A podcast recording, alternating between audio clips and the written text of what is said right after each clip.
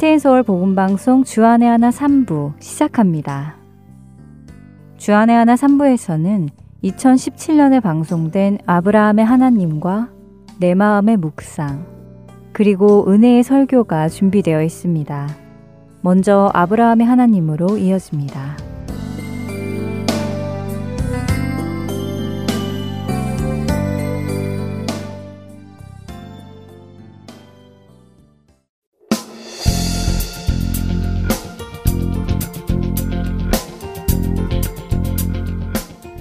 애청자 여러분 안녕하세요. 아브라함을 믿음의 조상으로 빚어가시는 하나님의 손길을 창세기 속에서 만나는 시간 아브라함의 하나님 진행의 최강덕입니다. 네, 여러분 안녕하세요. 강승규입니다.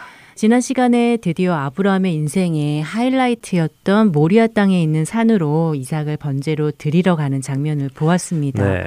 이것은 하나님께서 아브라함에게 주신 시험이었고 또 그 시험은 하나님이냐 이삭이냐 누구를 더 사랑하느냐 그러니까 사랑의 우선순위에 대한 시험뿐이 아니라 하나님의 말씀에 대한 믿음의 시험이기도 한 것이었지요. 네 맞습니다. 말씀하신 대로 어, 아브라함 인생의 하이라이트라고 할 수 있지요. 어, 그 하이라이트라는 의미는 상황 자체가 뭐 손에 땀을 쥐게 하는 그런 긴박하고 또 긴장된 장면이기에도 그렇다고 말할 말할 수 있지만요. 그보다 더 중요하게는 그의 믿음의 하이라이트였죠. 음. 하나님의 말씀에 대한 그의 믿음의 절정. 어, 지난 시간에도 말씀드렸듯이 아브라함은 이 아들을 번제로 그러니까 그 아들을 죽여서 그의 살을 발라내고 그 살과 내장을 태우는 제사를 지낸다 하더라도 하나님께서는 그 아들을 통해 약속하신 후손들을 창대하게 해주실 것이라는 믿음이 극에 달한 장면이었습니다.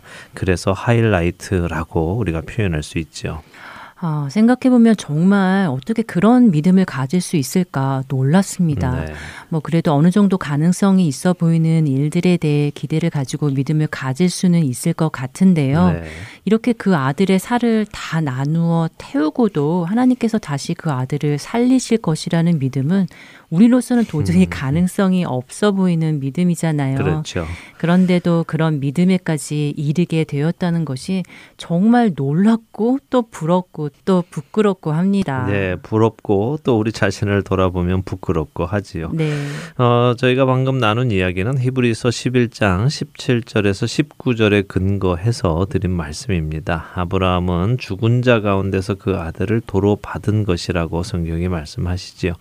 어, 그러나 말씀드린 대로 또 이 프로그램이 의도한 대로 아브라함의 이 믿음은 그에게서 스스로 생긴 것이 아니라 하나님께서 그를 이렇게 빚으셨다는 것을 우리는 집중해서 보아야 합니다. 그렇게 우리 역시 하나님의 손길에 우리 자신을 온전히 맡기게 되면 하나님께서 원하시는 믿음의 소유자로 빚어져 갈 것입니다. 각자 믿음의 분량에 맞추어서 말이죠. 그렇게 빚어져 가시는 우리 모두 되기를 간절히 소망합니다. 아멘. 오늘 창세기 22장을 계속해서 보는 것이지요. 네, 그렇습니다. 사실 이 창세기 22장은 여러 가지로 생각해 볼 것이 많은 장입니다. 여러 각도로 다방면에서 볼 내용이 많이 있지요. 그래서 시간을 조금 더 가지고 볼 텐데요. 어, 지난주 본 내용이 창세기 22장 1절에서 4절까지의 내용이었습니다. 오늘은 5절부터 보겠습니다. 먼저 5절을 한번 읽어 주시죠. 네. 이에 아브라함이 종들에게 이르되 너희는 나귀와 함께 여기서 기다리라 내가 아이와 함께 저기 가서 예배하고 우리가 너희에게로 돌아오리라 하고 네, 이 구절에 대해서 많은 해석을 들어보셨을 텐데요. 네. 어, 종종 왜 아브라함이 종들에게 우리가 너희에게로 돌아오리라라고 말을 했는가 하는 음. 것에 대해 어, 어떤 분들은 내가 너희에게 돌아오리라 이렇게 말을 하거나 나만 돌아오리라 이렇게 말을 하면 종들이 어 이게 무슨 말씀이지 하면서 아브라함을 말렸을 것이기에 아브라함이 우리가 너희에게로 돌아올 것이다 이렇게 말했다고 하시는 분들도 뵀습니다만 네. 그런 해석은 조금 비성경적인 해석이라고 할 수 있습니다. 왜냐하면 지난 시간에도 말씀드린 대로 히브리서는 아브라함은 믿음으로 그 아들을 바친 것이라고 말씀하고 계시기 때문이지요. 그렇게 아브라함의 이 말에서 우리는 그가 지금 아들을 번제로 드리고 가고는 있지만 그는 정말로 하나님께서 약속대로 그 아들을 살려서 나와 함께 다시 내려오게 하실 것이다 하는 믿음이 확실했다는 것을 보여준다고 생각합니다. 그렇네요. 아브라함의 말 속에 그 아들을 살리실 하나님에 대한 믿음이 확고하게 있네요. 예. 자, 이 구절에서 우리가 또 생각해 볼 것이 있죠. 어, 제가 찬양 집회를 가면 종종 설명해 드리는 이야기이기 때문에요. 핸즈 집회에 참석하신 분들은 어떤 이야기인지 들어보셔서 아실 것입니다. 네, 예배에 관한 말씀이시군요. 그렇습니다. 창세기 22장 5절에서 아브라함은 자신의 종들에게 내가 아이와 함께 저기 가서 예배하고 우리가 너희에게로 돌아오리라 라고 말을 하지요. 네.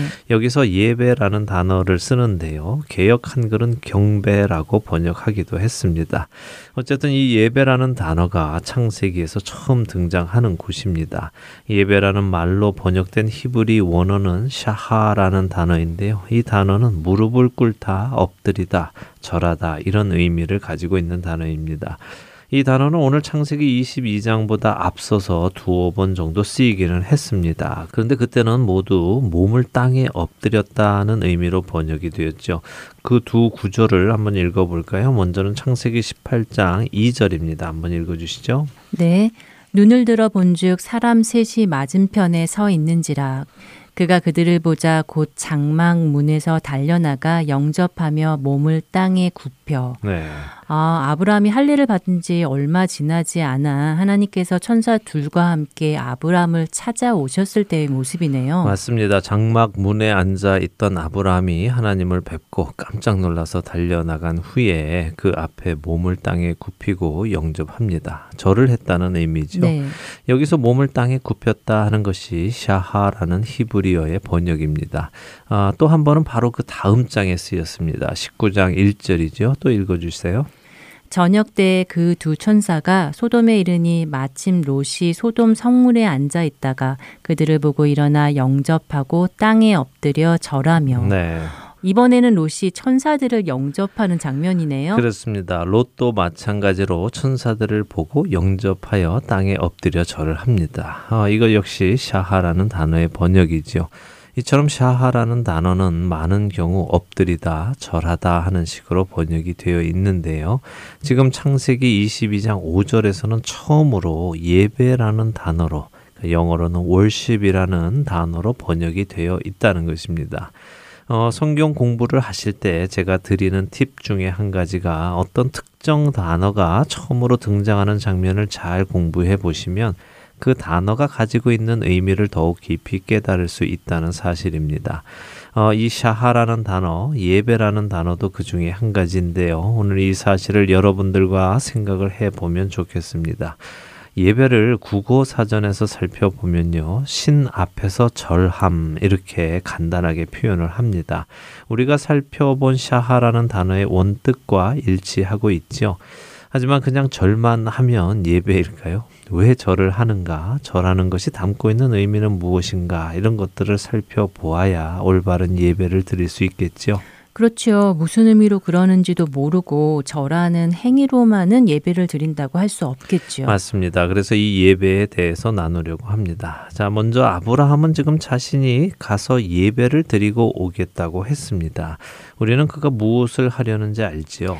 네, 자신의 사랑하는 아들 이삭을 번제로 드리려는 것이지요. 그렇습니다. 그런데 이 이삭은 아브라함에게 어떤 존재입니까? 어, 아브라함이 사랑하는 존재지요. 음. 하나님께서도 내 아들, 내 사랑하는 독자라고 이삭을 표현하셨으니까요. 그렇습니다. 그래서 예배를 우리가 뭐라 정의할 수 있는가 하면요. 나의 사랑하는 것을 하나님께 드리는 행위라고 할 수 있을 것입니다. 음, 그렇죠. 사랑하는 아들 이삭을 하나님께 드리려는 것이니까요. 예. 그런데 이 이삭은 어디에서 왔는가를 또 생각해 보죠. 이삭은 분명 아브라함의 아들입니다. 그러나 이삭은 아브라함의 능력으로 얻은 것이 아닙니다. 네, 하나님의 능력으로 얻은 아들이지요. 그렇죠. 그래서 우리는 예배를 다시 이렇게 정리해 볼 수 있습니다. 예배란 하나님께서 내게 주신 것 중에 가장 사랑하는 것을 다시 하나님께 드리는 행위이다라고요.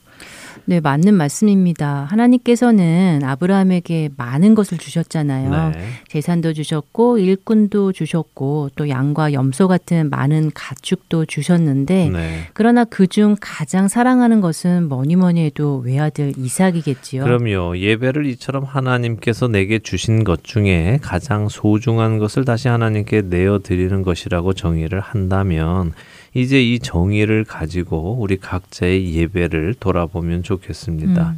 나는 오늘 하나님께서 내게 허락하신 모든 것 중에 가장 소중한 것을 다시 하나님께 내어 드리고 있는가 하는 질문을 스스로에게 하시면서 말입니다. 아, 여기서 한 가지 더 생각해 볼 것이 있습니다. 그것은 지금 아브라함이 어떤 방법으로 예배를 드리려 하느냐 하는 것입니다. 어, 아브라함이 어떤 방법으로 예배를 드리려 하느냐고요. 네.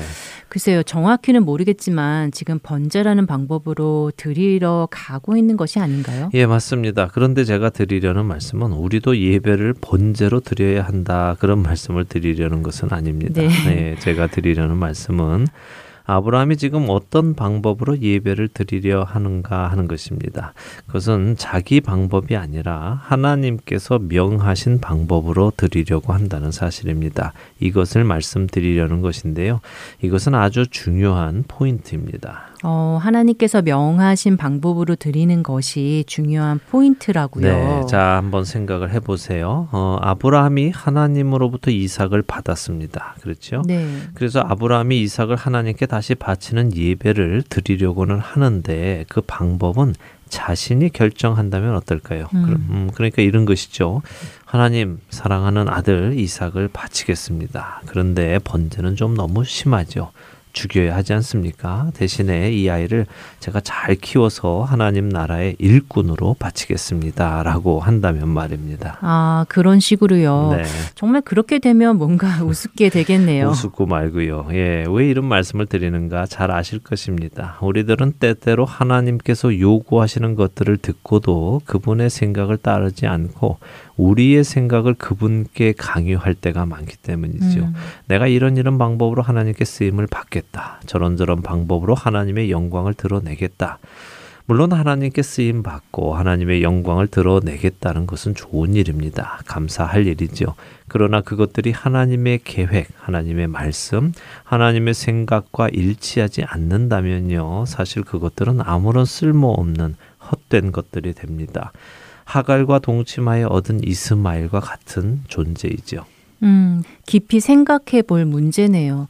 실제로 우리 중에는 그런 때가 참 많잖아요. 네. 하나님께서는 이런 마음을 주셨지만 내 마음은 그것을 용납하지 못하고 대신 다른 방법을 하나님께 강구하며 마치 하나님과 흥정을 하는 음. 듯한 모습 말입니다. 예, 많습니다. 그런 경우. 어, 조금 더 구체적인 예를 들어 드릴까요? 아마 이렇게 예를 들어 드리면 애청자 여러분들께 더욱 와 닿을 것 같습니다. 자, 여러분에게 사랑하는 자녀가 있습니다. 하나님 께서 그 자녀를 목회자의 길을 가라고 하셨습니다. 그런데 이렇게 반응하는 것이죠. 하나님, 어, 저희 자녀를 바치겠습니다. 하지만 목회자는 좀 그렇고 의사로 판사로 혹은 대기업의 중력으로 바치겠습니다. 이렇게 한다면 말이 안 되는 것이죠. 아, 또 반대도 있습니다. 하나님께서는 네 아들을 의사로 바쳐라라고 하셨는데 아닙니다. 하나님 제 아들은 꼭 목사를 시키겠습니다. 이렇게 하는 것도 잘못이지요. 네. 무슨 말씀드리는지 아시겠죠? 꼭 사역자가 되어야 하나님께 바치는 것은 아니라는 의미고요.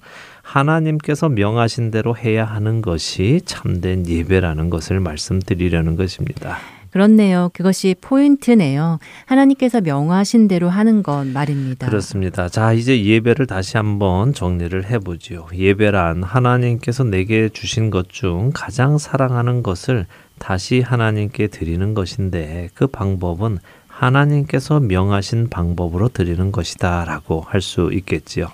네, 예배란 하나님께서 내게 주신 것 중 가장 사랑하는 것을 다시 하나님께 드리는 것인데 그 방법은 하나님께서 명하신 방법으로 드리는 것이다. 이렇게 예배에 대해 정의를 하고 나니까 예배란 쉽게 드릴 수 있는 것이 아니다 하는 생각도 듭니다. 네, 그냥 주일이 되어서 혹은 또 늘 드려왔으니까 또는 남들이 드리니까 이런 식으로 드리는 예배는 참된 예배라고 할 수 없지요. 매번의 예배는 나의 가장 사랑하는 것을 하나님께 내어 드리는 것이어야 합니다. 음. 어, 이러한 예배를 조금 더 성경적으로 표현을 한다면요. 저는 로마서 12장 1절과 2절의 말씀을 주저없이 꼽습니다. 그러므로 형제들아 내가 하나님의 모든 자비하심으로 너희를 권하노니 너희 몸을 하나님이 기뻐하시는 거룩한 산 제물로 드리라 이는 너희가 드릴 영적 예배니라 너희는 이 세대를 본받지 말고 오직 마음을 새롭게 함으로 변화를 받아 하나님의 선하시고 기뻐하시고 온전하신 뜻이 무엇인지 분별하도록 하라라는 말씀이지요. 거룩한 산 제물이 되는 것. 그것은 이 세상을 본받지 않는 것이고 마음을 새롭게 함으로 하나님의 선하시고 기뻐하시고 온전하신 뜻을 분별하며 그 뜻에 따라 사는 것이라는 말씀이군요. 예, 그렇습니다. 이 시대의 예배는요. 세상의 쇼를 많이 닮아 있습니다. 성경은 우리에게 세상을 본받지 말라고 하시는데 어찌된 일인지 우리는 점점 세상의 쇼를 닮아가는 예배를 만들어내고 또 하나님께서 원하시는 것을 드리는 것이 아니라 내가 드리고 싶은 것을 드리면서 그것이 예배라고 착각하며 살아가지요. 음. 또한 예배 속에서 내가 은혜 받고 내가 감동받고 내 기분이 좋아지고 내가 회복되는 것을 목적으로 하기도 합니다. 그러나 예배는 철저히 드려지는 것이고 그 대상은 하나님이십니다. 내가 받기 위해 드리는 것이 아니지요. 이런 예배에 대한 생각을 우리가 다시 정립을 해서 올바른 예배, 성경적인 예배, 하나님께서 받으실 만한 예배를 다시 드릴 수 있기를 바랍니다. 그런 예배를 드릴 때 하나님의 임재를 느끼지 않을 수가 없을 것 같네요. 어, 그럼요. 예. 하나님께서 그런 예배는 항상 임재하시죠. 또 그런 예배를 받기를 기뻐하시고요. 예배를 통해 우리의 영성이 회복되기를 바랍니다. 자, 6절 한 절을 더 보지요. 읽어 주시겠습니까? 아브라함이 이에 번제 나무를 가져다가 그의 아들 이삭에게 지우고 자기는 불과 칼을 손에 들고 두 사람이 동행하더니 네. 어, 저는 이 장면을 볼 때면 늘 마음이 찡했습니다. 음, 네. 아들에게 자신을 태울 나무를 지우고 가게 하는 아브라함의 마음이 어땠을까 음. 늘 찹찹했는데요. 네, 찡하지요. 예, 저는 아브라함과 이삭이 함께 올라가는 바로 이 구절에서 우리 하나님과 그 아들 예수 그리스도의 모습도 봅니다. 음. 한 단어 한 단어 읽어보면요. 그 말씀이 예사롭지가 않습니다. 어, 먼저는 아브라함이 번제 나무를 가져다가 그의 아들 이삭에게 지웁니다. 이삭이 자신이 가서 그 나무를 진 것이 아니라 말입니다. 하나님 역시 그 아들 예수님에게 십자가를 지게 하십니다. 그것이 예수님께서 겟세만의 동산에서 기도하신 아버지의 원대로 되는 것이었죠. 그리고 아브라함은 무엇을 손에 쥐고 갑니까? 아브라함은 불과 칼을 손에 들고 갔다고 하네요. 네, 그렇죠. 아들을 죽일 칼, 그리고 그 아들을 불태울 불, 그것을 들고 아브라함은 가고 있습니다. 음. 아들은 자신이 누울 번제 나무를 지고 가고 있습니다. 많은 경우 우리는 로마 병정들이 예수님을 죽였다고 생각합니다. 또 어떤 사람들은 빌라도가 예수님을 죽였다라고 하기도 하지요. 이방인의 손을 빌어 예수님을 죽였다라고 하기도 합니다. 더 나아가 예수님을 죽인 것은 죄인인 바로 나다라는 고백도 있지요. 모두 맞는 말씀입니다. 다 사실이고요. 하지만 엄밀히 따지면요. 어느 누구도 예수님을 죽게 할 수는 없습니다. 그것을 예수님에게서 빼앗을 존재는 없었지요. 요한복음 10장 18절에서 예수님은 이를 내게서 빼앗는 자가 있는 것이 아니라 내가 스스로 버리노라 라고 하십니다. 그리고 바로 이런 권리는 하나님 아버지께 받으신 것이라고 밝히시죠. 그렇습니다. 예수님은 세상 죄를 지고 가는 하나님의 어린 양이시며 하나님께서는 세상의 죄를 향한 진노를 그 아들에게 부으셨다는 것입니다. 이사야서 53장 10절은 이렇게 말씀하십니다. 여호와께서 그에게 상함을 받게 하시기를 원하사 질고를 당하게 하셨은즉 그의 영혼을 속건 제물로 드리기에 이르면 그가 씨를 보게 되며 그의 날은 길 것이요 또 그의 손으로 여호와께서 기뻐하시는 뜻을 성취하리로다라고 하시죠. 이 말씀은 예수님께서 십자가에서 죽으시는 일이 결국은 하나님께서 계획하신 일이며 그것이 하나님께서 기뻐하시는 일이었다는 것입니다. 저는 그 사실을 지금 이 아브라함과 이삭의 걸음에서 봅니다. 이 구절을 다시 한번 읽어 주세요. 아브라함이 이에 번제 나무를 가져다가 그의 아들 이삭에게 지우고 자기는 불과 칼을 손에 들고 두 사람이 동행하더니 예, 보이십니까? 성경은 지금 아브라함과 이삭이 각각 자신이 할 역할에 필요한 것을 가지고 동행한다고 표현합니다. 저는 이 장면에서 갈보리 산을 오르시는 예수님의 모습과 그 아들에게 십자가를 지게 하시고 우리의 눈에는 보이지는 않지만 그 길을 아들이신 예수님과 동행하시는 하나님 아버지의 모습을 봅니다. 그분의 손에는 그 아들을 죽여야만 하는 죄를 향한 진노의 형벌이 있었습니다. 인류를 구원하시기 위해 그 길을 함께 올라가시는 하나님과 예수님, 그 모습의 샘플이 바로 오늘 모리아 산에 올라가는 아브라함과 이삭의 모습에서 보이는 것입니다. 자기가 죽을 나무 십자가를 지고 가시는 하나님의 아들 메시아 예수와 또 그 아들을 십자가에서 처형하실 하나님 아버지의 동행이 담겨 있군요. 네. 어, 참 감동적입니다.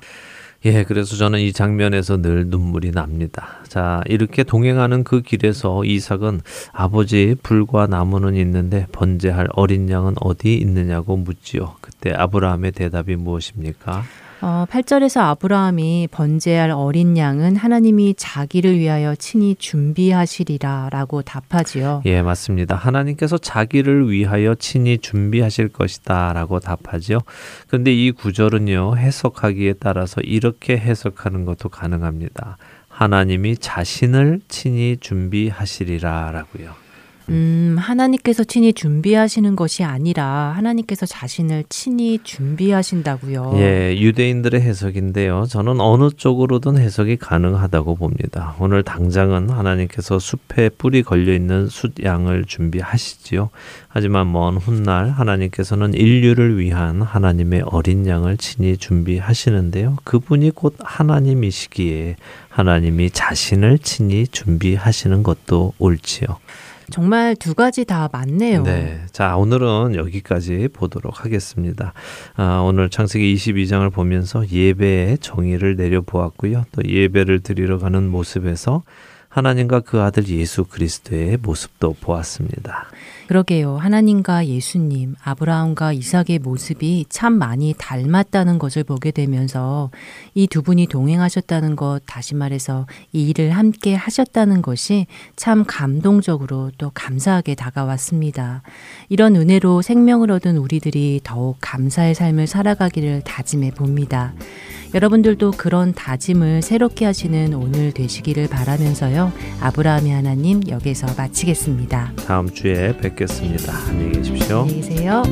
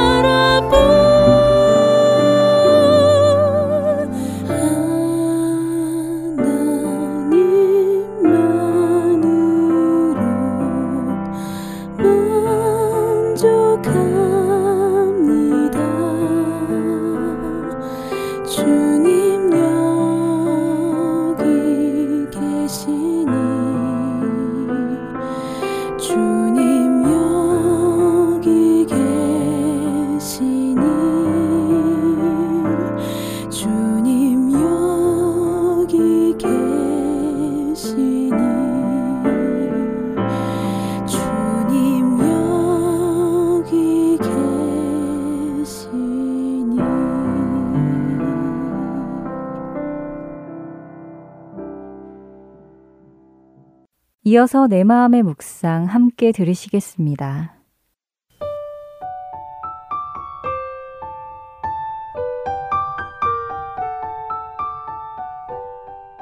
살아가면서 우리는 어려운 때를 만나게 됩니다. 큰 상처를 받거나 큰 도움이 필요하거나 혹은 심각하게 믿음을 흔드는 의심이 오기도 하지요. 이러한 시간이 내게 올 때 여러분의 마음은 누구를 가장 먼저 찾게 되시는지요? 여러분 주위에 그 문제를 해결해 줄 만한 믿을 만한 사람을 먼저 찾게 되지는 않으십니까? 모든 것의 주인 되시는 하나님을 나의 힘으로 삼으려 하기보다는 인맥이나 능력으로 나의 힘을 삼으려 하지는 않으십니까?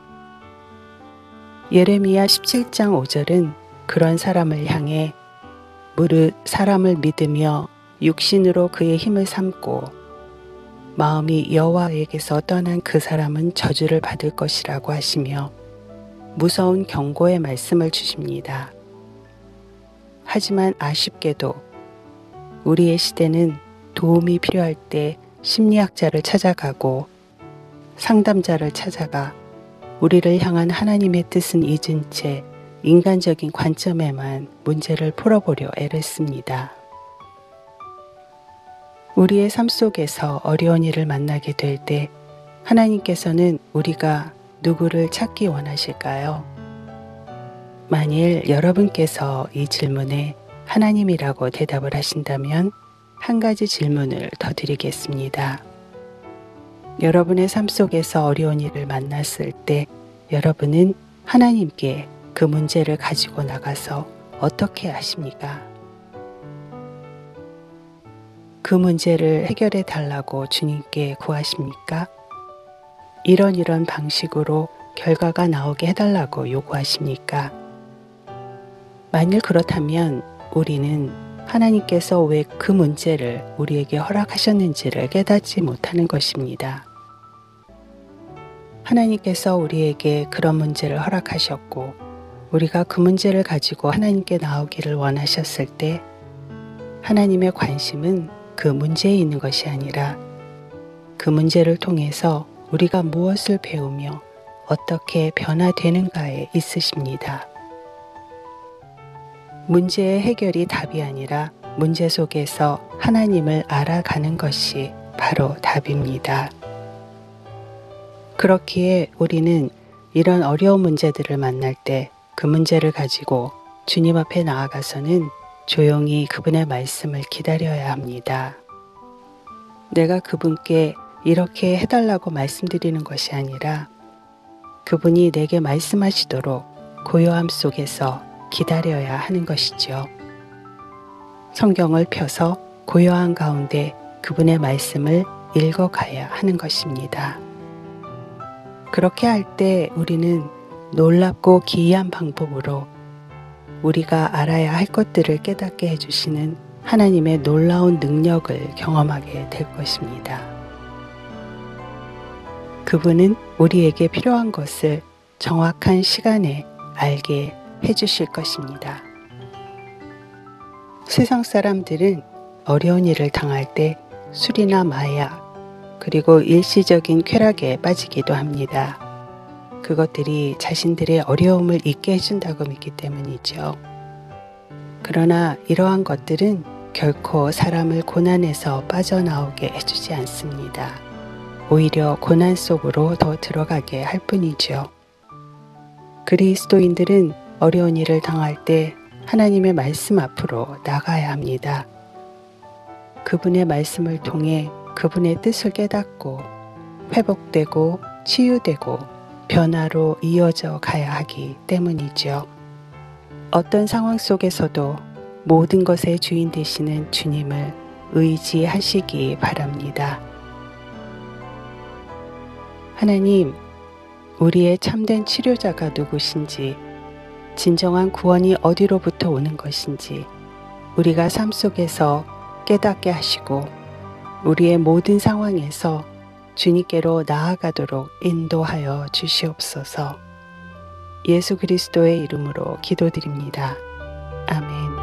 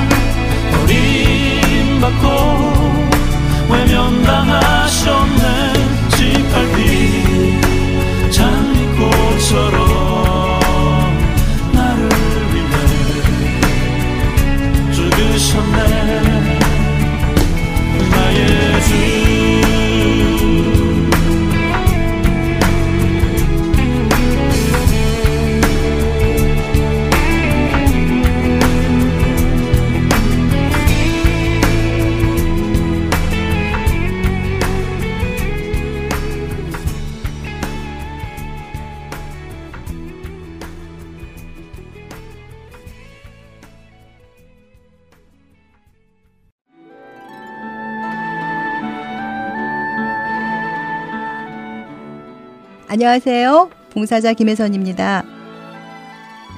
매주 금요일마다 CD를 각 지역으로 배송해 드리는데요. 최근 CD를 받지 못하시는 분, 파손된 CD를 받으시는 분들이 많다는 소식을 들었습니다. 매주 만들어지는 CD에는 많은 분들의 정성이 담겨 있고 예수 그리스도의 복음이 담겨져 있습니다.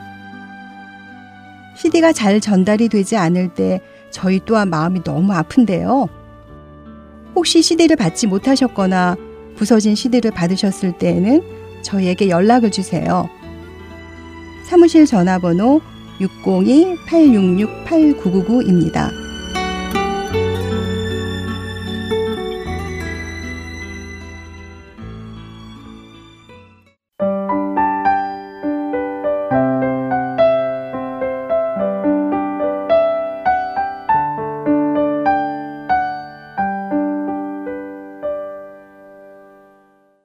은혜의 설교 말씀으로 이어드립니다. 오늘은 캐나다 밴쿠버 그레이스 한인교회 박신일 목사님께서 요한복음 2장 5절에서 11절의 본문으로 무슨 말씀을 하시든지 라는 제목의 말씀 전해주십니다.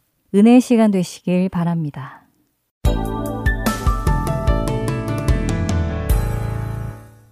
오늘 주신 하나님 말씀은 요한복음 2장 5절로 11절 말씀입니다. 제가 봉독해 드리도록 하겠습니다. 그의 어머니가 하인들에게 이르되 너희에게 무슨 말씀을 하시든지 그대로 하라 하니라. 거기에 유대인의 정결 예식을 따라 두세 통 드는 도랑아리 여섯이 놓였는지라. 예수께서 그들에게 이르시되 항아리에 물을 채우라 하신즉 아귀까지 채우니 이제는 떠서 연회장에게 갖다 주라 하심에 갖다 주었더니 연회장은 물로 된 포도주를 맛보고도 어디서 났는지 알지 못하되 물 떠온 하인들은 알더라.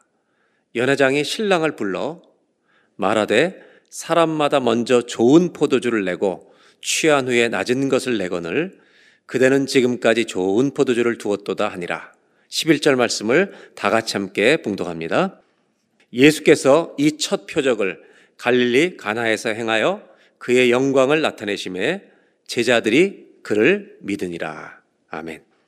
모든 사람의 인생의 여정에는 형통함과 곤고함이라는 두 가지가 다 있습니다.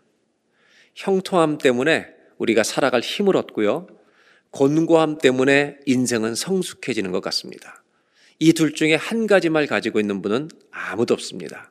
전도서 말씀 그대로입니다. 마찬가지로 저와 여러분의 인생에 기쁨과 슬픔도 공존합니다. 그러나 이 기쁨도 역시 우리에게 힘이 되고 슬픔도 우리의 인생에 깊이를 더해줍니다. 참 기쁨이 얼마나 좋은 거예요. 그런데 이 기쁨이 멈출 때가 있습니다. 그때 그 기쁨을 이어가게 하실 수 있는 분이 우리 주님이십니다.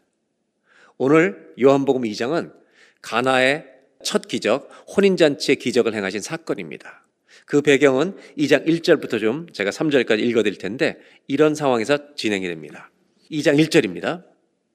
1장의 사역을 마치시고 사흘째 되던 날 갈릴리 가다에 혼례가 있어 결혼식이 열렸습니다. 예수의 어머니도 거기 계시고 2절입니다.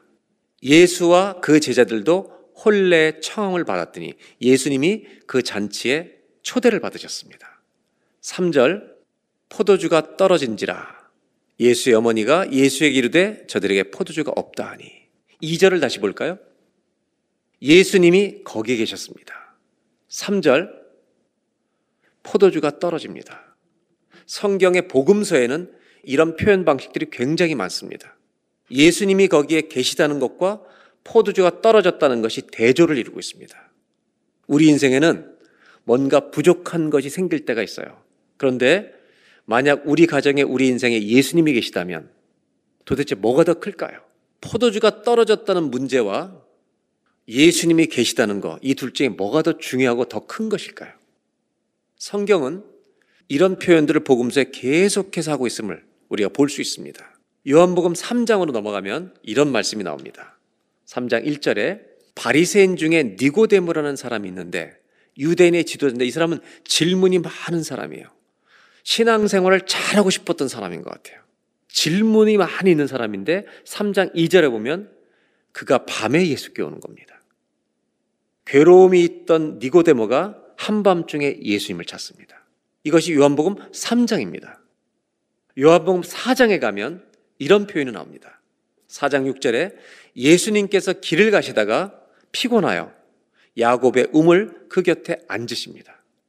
예수님이 앉으신 거예요. 그 다음 절에 사마리아 여자 한 사람, 인생에 너무나 지쳐 있는 사람들이 물을 길러 거기 오는 겁니다. 5장을 가볼까요? 38회, 38년 된 병자가 거기에 베데스 연못가 있습니다. 6절에 예수님께서 그 누운 것을 보십니다. 이렇게 계속 어떤 사람이 있고 예수님이 있고 어떤 문제가 있고 예수님이 있고 이런 대조적인 표현이 계속 반복됩니다. 다른 복음서에도 많이 있습니다. 예수님이 여리고로 들어가시는데 삭개오가 기다리고 있습니다. 누가복음 5장에 가면 예수님이 한 마을에 들어가시는데 온 몸에 나병 들린 환자가 그 예수님께 달려갑니다. 무엇을 보여주고 있는 것입니까? 복음서를 보면 예수님과 만난 사람들의 얘기를 다 보면 인생은 질문입니다. 인생은 평생토록 질문을 가지고 있습니다. 그런데 우리 예수님은 대답이십니다. 인생에는 소망이 끊어지는 날이 있습니다. 절망이 찾아오는 때가 있습니다. 그런데 우리 주님은 소망이 되어주십니다. 우리 모든 사람의 인생은 죽음으로 끝이 납니다. 그런데 우리 예수님은 죽음을 넘는 부활의 문이 되어주십니다. 더 놀라운 것은 예수님의 대답은 일시적인 대답만이 아니라는 겁니다. 예수님은 저와 여러분의 인생에 영원한 답이 되어줄 줄로 믿습니다. 이것이 성경이 보여주는 이런 표현들이 갖고 있는 의미입니다.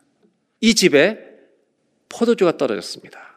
유대인들의 잔치에 이 포도주는 기쁨의 상징입니다. 일주일 동안 진행되는 잔치입니다. 그래서 이 포도주가 떨어진 사실을 예수님의 어머님이 예수님께 알려줍니다. 그때 요한복음 2장 4절에 예수님이 이렇게 대답을 합니다. 2장 4절을 보겠습니다. 예수께서 이르시되 여자여 어머니라고 부르지 않고 약간 거리를 두는 듯 말합니다.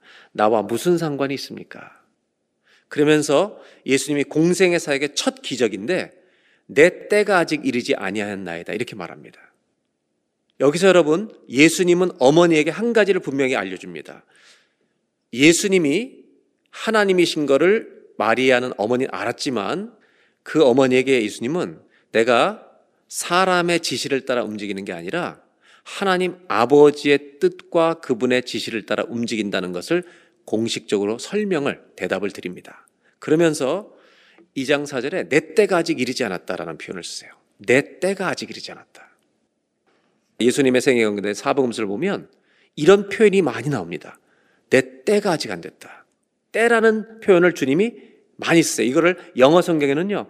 헬라어를 번역할 때 my time 혹은 my hour 시간으로 번역합니다. 그때. 근데 이 때는 도대체 뭘 말하고 있는 것입니까? 예수님은 어떤 때를 말하고 있습니까? 내 때가 이르지 않았다는 이 표현은 예수님이 생각하신 어떤 때를 주님은 생각하고 말씀하시는 겁니다. 다른 곳의 표현을 보겠습니다. 요한복음 7장에 가면 예수님의 형제들이 예수님이 누구신지 드러내도록 이렇게 권면합니다. 그때 요한복음 7장 6절에 예수께서 이르시되 내 때는 아직 이르지 아니하였거니와 너희 때는 늘 준비되어 있지만 내 때가 아직 않았다. 주님이 생각하신 어떤 때가 있다는 것을 말합니다. 8절에 형제들이 이제 명절에 예루살렘 올라가려고 할 때 이렇게 말합니다. 너희는 명절에 올라가라. 내 때가 아직 차지 못하였으니 나는 이 명절에 아직 올라가지 아니하노라. 여러분 예수님이 말씀하신 때가 어떤 때인지 아세요? 이 예수님이 말씀하신 때는 전부 십자가라 인공가 되어 있습니다.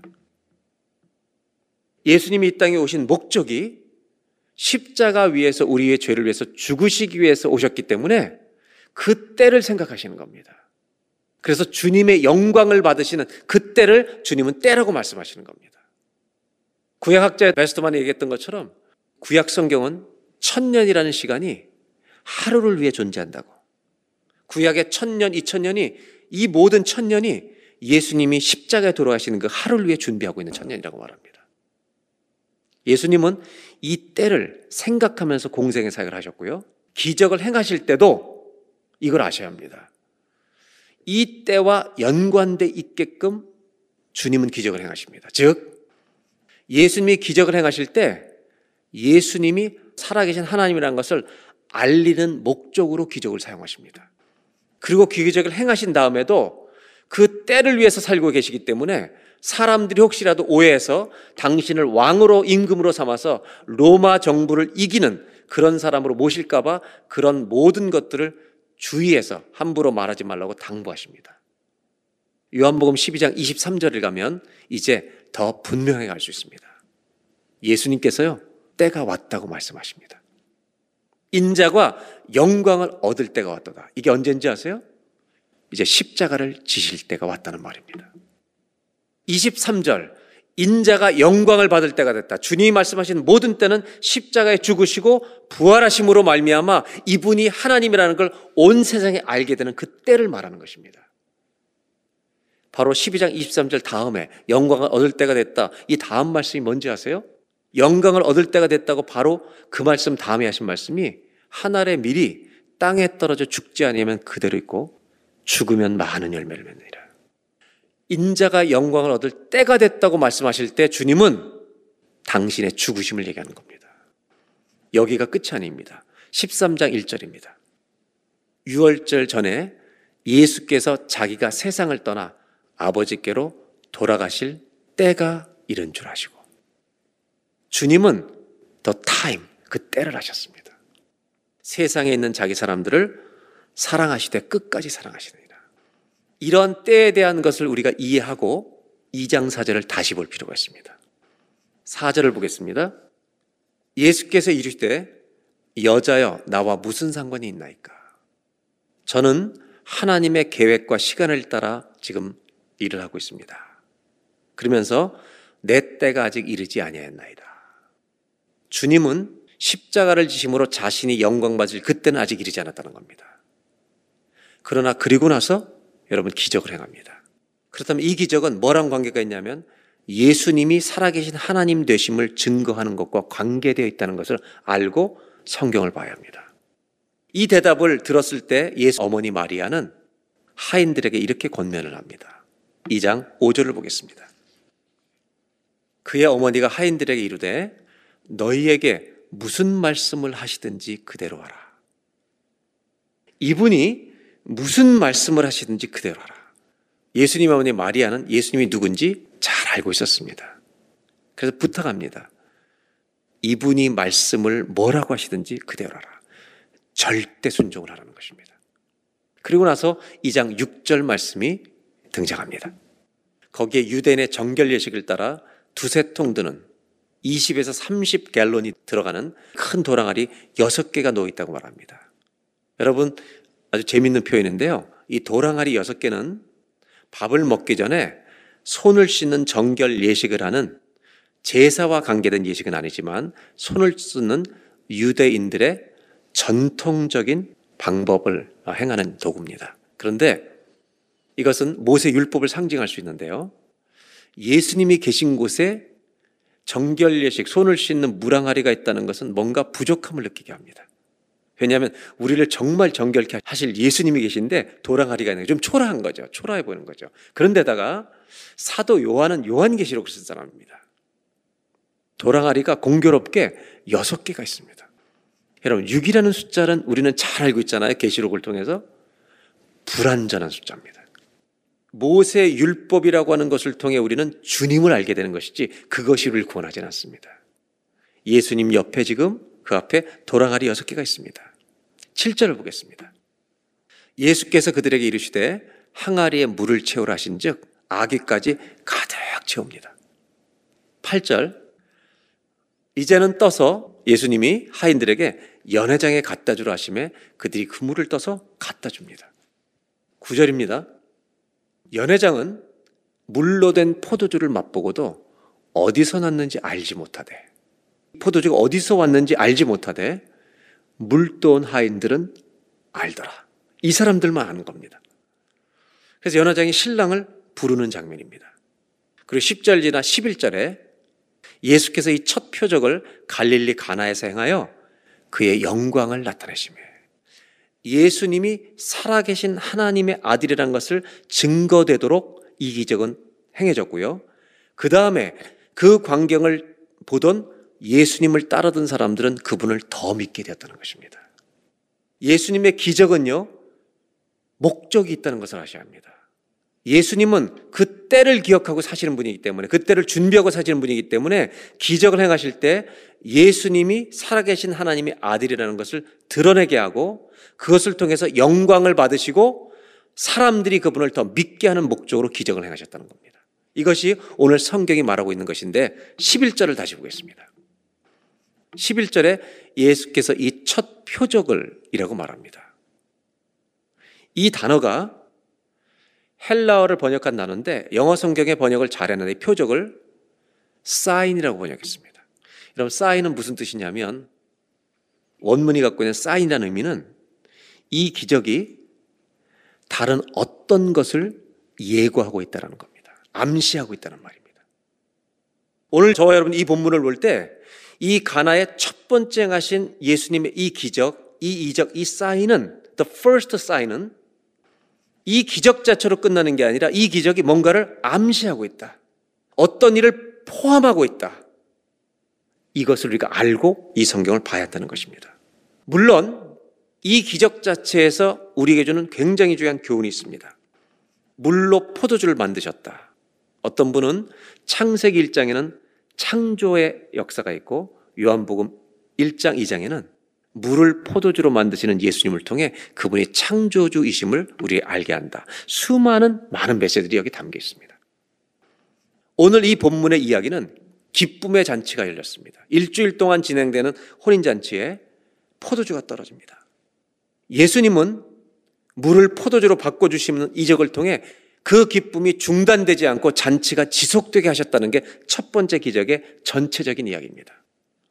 오늘 이 성경이 보여주는 우리가 아는 누구나 아는 메시지는 여러분 내 기쁨이 멈출 때 그 기쁨을 채워주시는 분은 주님이시라는 겁니다. 이것을 우리는 익히 잘 알고 있습니다. 저와 여러분 안에 예수님이 우리의 기쁨의 근원이 되실 줄로 믿습니다. 그건 우리는 다 믿고 아멘입니다. 내 기쁨이 멈출 때 내 기쁨이 지속될수록 도와주는 분이 우리 주님이십니다.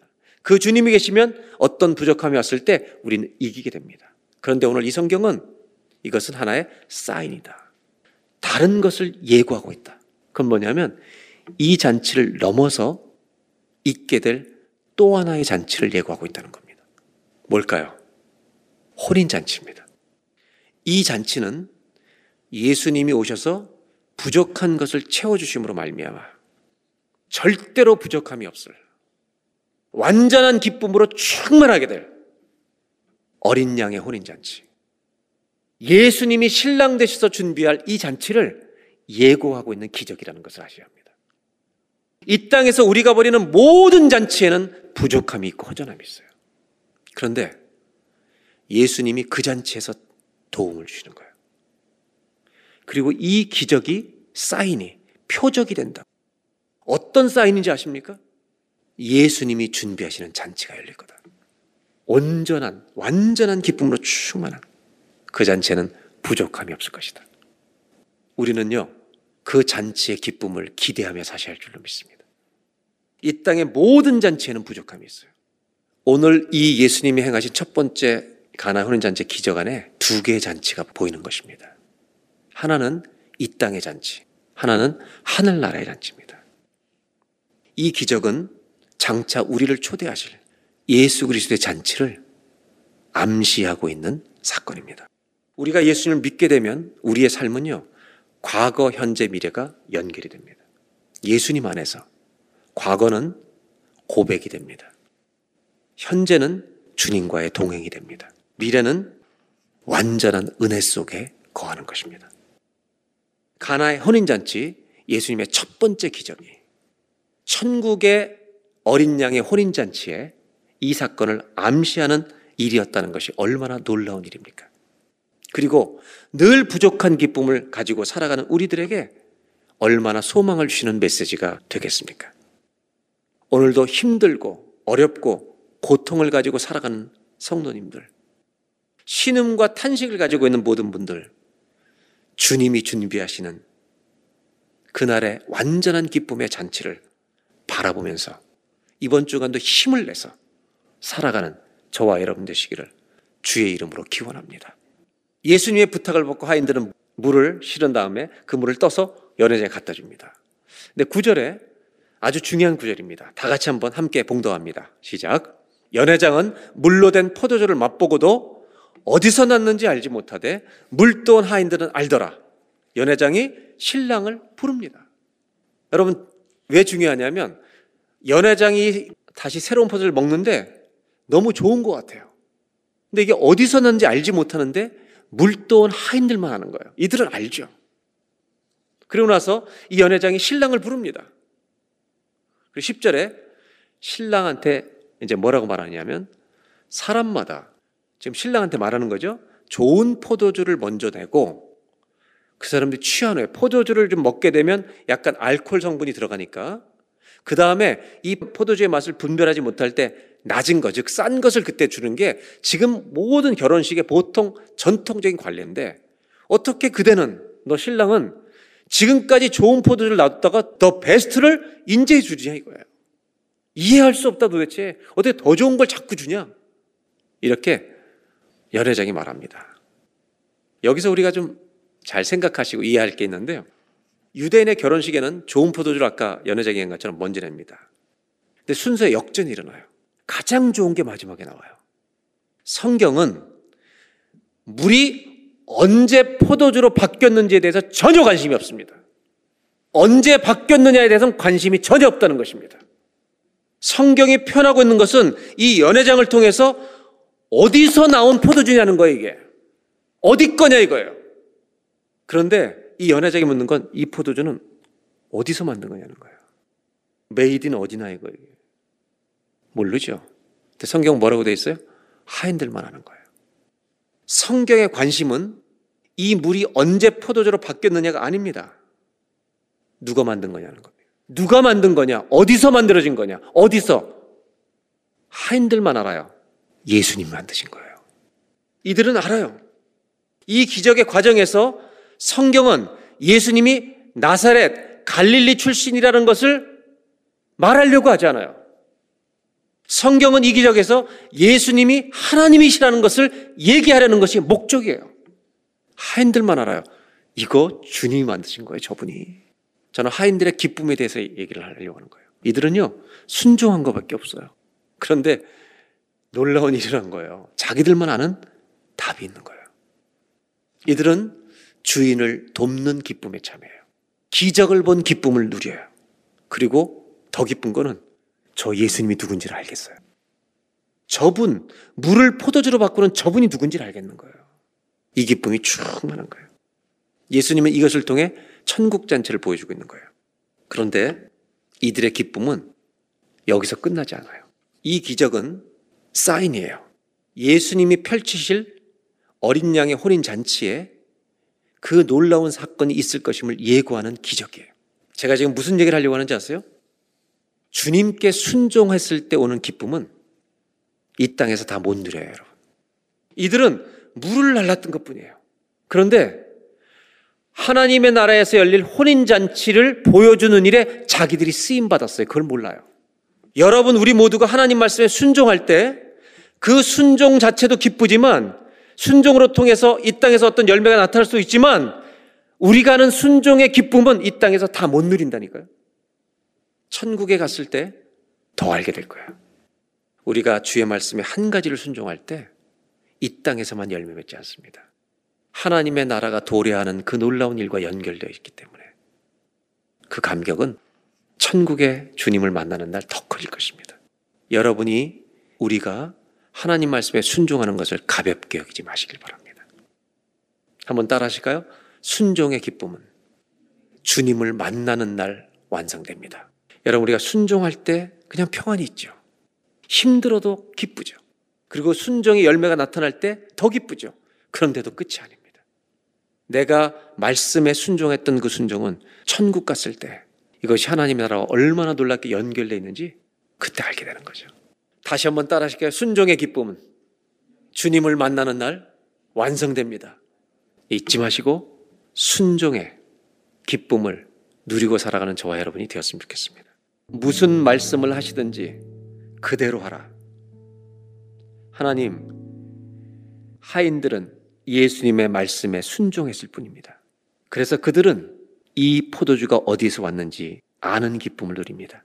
그러나 그 기쁨만이 아닙니다. 주님께서 천국에서 그들을 맞이하시게 되면 이 일이 천국 잔치와 연결됐다는 사실을 알 때 그 순종의 기쁨과 감격과 크기와 깊이는 얼마나 놀라겠습니까? 순종의 기쁨은 이 땅에서 다 맛볼 수 없습니다. 주님 만나는 날 완성될 것입니다. 우리의 순종이 멈춰져 있다면 무슨 말씀을 하시든지 그대로 하라. 주님 말씀을 따라 순종을 다시 시작하는 오늘 결단의 예배가 되게 하여 주옵소서. 예수님의 이름으로 기도하옵나이다.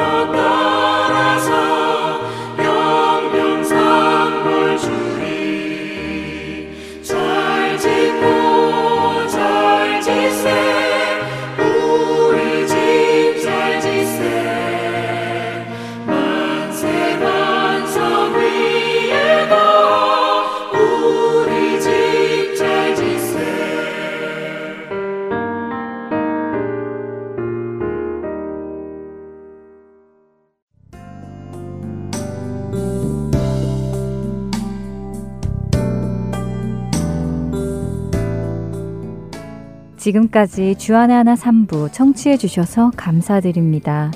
다른 방송들을 더 듣고 싶으신 분들은 홈페이지 www.할테인서울.org에서 특별 방송을 클릭하시면 들으실 수 있습니다.